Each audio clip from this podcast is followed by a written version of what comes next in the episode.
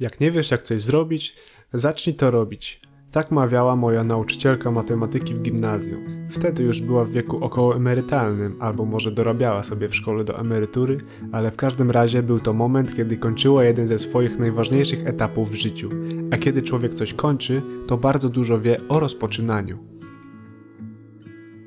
Witam Cię w podcaście Jak przetrwać, audycji o survivalu i turystyce outdoorowej. Omawiam tutaj techniki przetrwania, które przydadzą Ci się zarówno w terenie, jak i na co dzień. Mówię o rozsądnym podróżowaniu i możliwościach, jakie daje nam życie w zgodzie z naturą. Przy mikrofonie Łukasz Rutkowski. Zapraszam.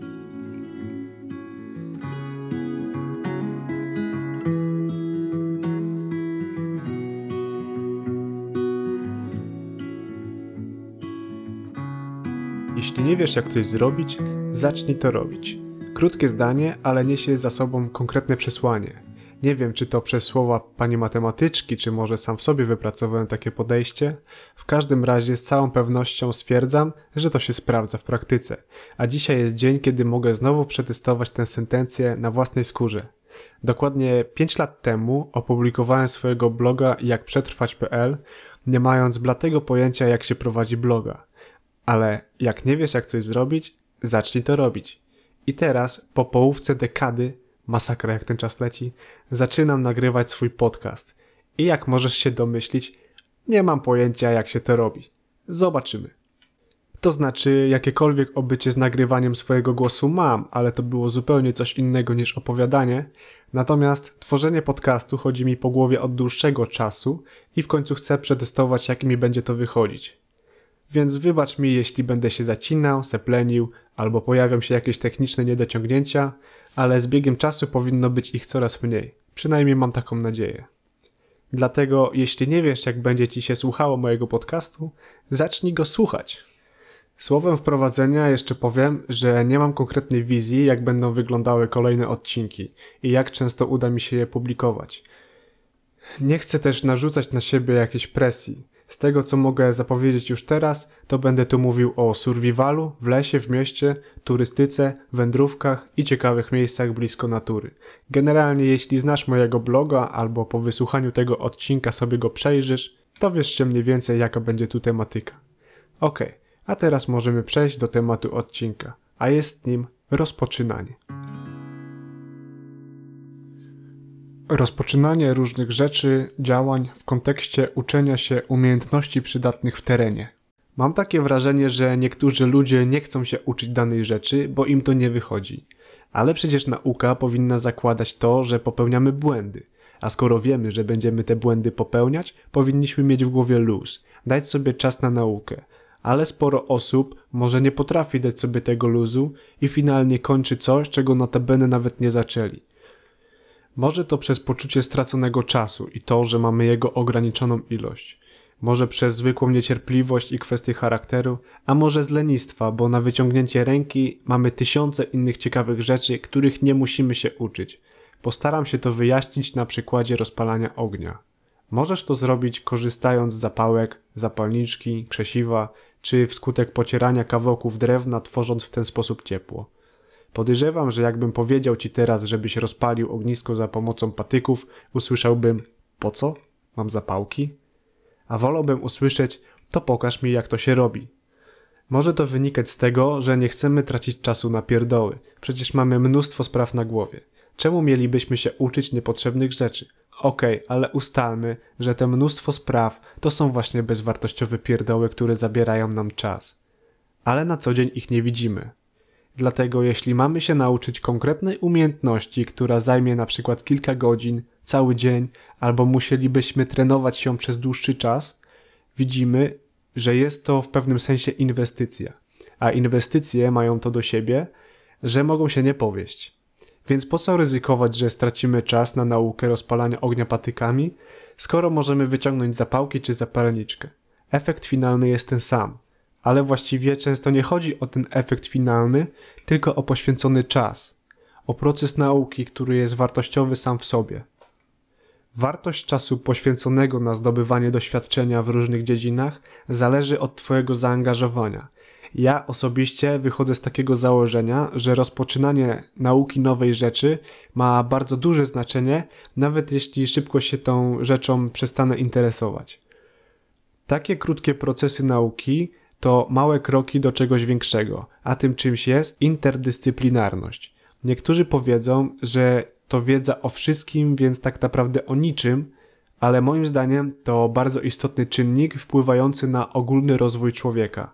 Tworząc krótkie procesy nauki z różnych dziedzin, zyskujesz takie powierzchowne doświadczenia. Nie są one duże, ale mając je, możesz je przeplatać między sobą albo wykorzystać w nowych działaniach, które Cię bardziej zainteresują. Przykład. Weźmy wspomniane rozpalanie ogniska i pracę nożem w drewnie.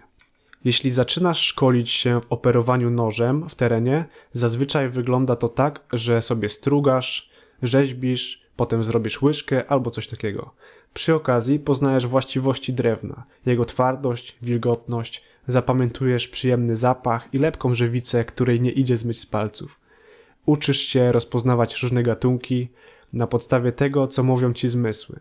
A później przychodzi czas, że struganie łyżek przestaje cię kręcić i więcej do tego nie wracasz. Ale zaczyna cię interesować kwestia rozpalania ognia. Chcesz się nauczyć posługiwać krzesiwem, pozyskiwać rozpałkę w terenie, tworzyć różne konstrukcje ogniska. I tutaj przydaje się Twoje doświadczenie, czasem powierzchowne doświadczenie, które masz dzięki małemu procesowi nauki pracy w drewnie. Znasz już specyfikę różnego rodzaju drewna, wiesz, że gałęzie z iglaków mają dużo żywicy, więc wykorzystasz je na rozpałkę, a twarde drewno, w którym ciężko się rzeźbiło, będzie dobrym materiałem na długie, pełne żaru ognisko. Trzeba jednak uważać, żeby rozpoczynanie małych procesów nauki nie skończyło się brakiem czasu na rzeczy, które już Cię interesują i Ci wychodzą. Dlatego warto zastosować model rozwoju, który przypomina literę T. Chodzi o to, że niektórych rzeczy uczysz się tylko powierzchownie, żeby mieć o nich pojęcie. I to jest Twoja baza, czyli pozioma kreska litery T. Natomiast zagłębiasz się w to, co Cię interesuje najbardziej. Wtedy pionowa kreska T staje się Twoją specjalizacją, a Ty rozwijasz się w danej dziedzinie do momentu, aż uznasz, że Twoja wiedza jest wystarczająca, żeby przestać się tego uczyć albo zacząć coś innego. Ja tak mam na przykład prowadząc swojego bloga, jak przetrwać.pl. Tworząc nowe materiały, często sam uczę się nowych rzeczy w zakresie survivalu i turystyki outdoorowej. To dosyć szeroka tematyka, ale jak znajdę sobie temat, który mnie bardziej zainteresuje, to zagłębiam się w niego na tyle, ile jestem w stanie. Było tak na przykład serią artykułów, na temat wyznaczania kierunków świata. Dużą część z tego już wiedziałem wcześniej, ale niektóre rzeczy musiałem doczytać albo przećwiczyć w terenie i usystematyzować całą wiedzę. A teraz mogę powiedzieć, że na nawigacji w terenie znam się całkiem dobrze. Efekt tego jest taki, że tamte artykuły wyjaśniają wszystko od A do Z i notabene jest to najchętniej czytana seria na blogu. Jeśli Cię interesuje tematyka nawigacji, to w opisie tego odcinka znajdziesz link do tych artykułów. Na tym przykładzie widać, że zaczynanie małych procesów prowadzi do czegoś większego. Jednak czasem może być tak, że brakuje Ci natychmiastowego efektu i przestajesz się uczyć danej rzeczy. Wtedy masz poczucie straconego czasu i się demotywujesz. Może to wynikać z tempa życia, jakie prowadzimy, bo jesteśmy przyzwyczajeni do tego, że wszystko ma być na już. Wiem o czym mówię, bo sam jestem reprezentantem tak zwanego pokolenia instant.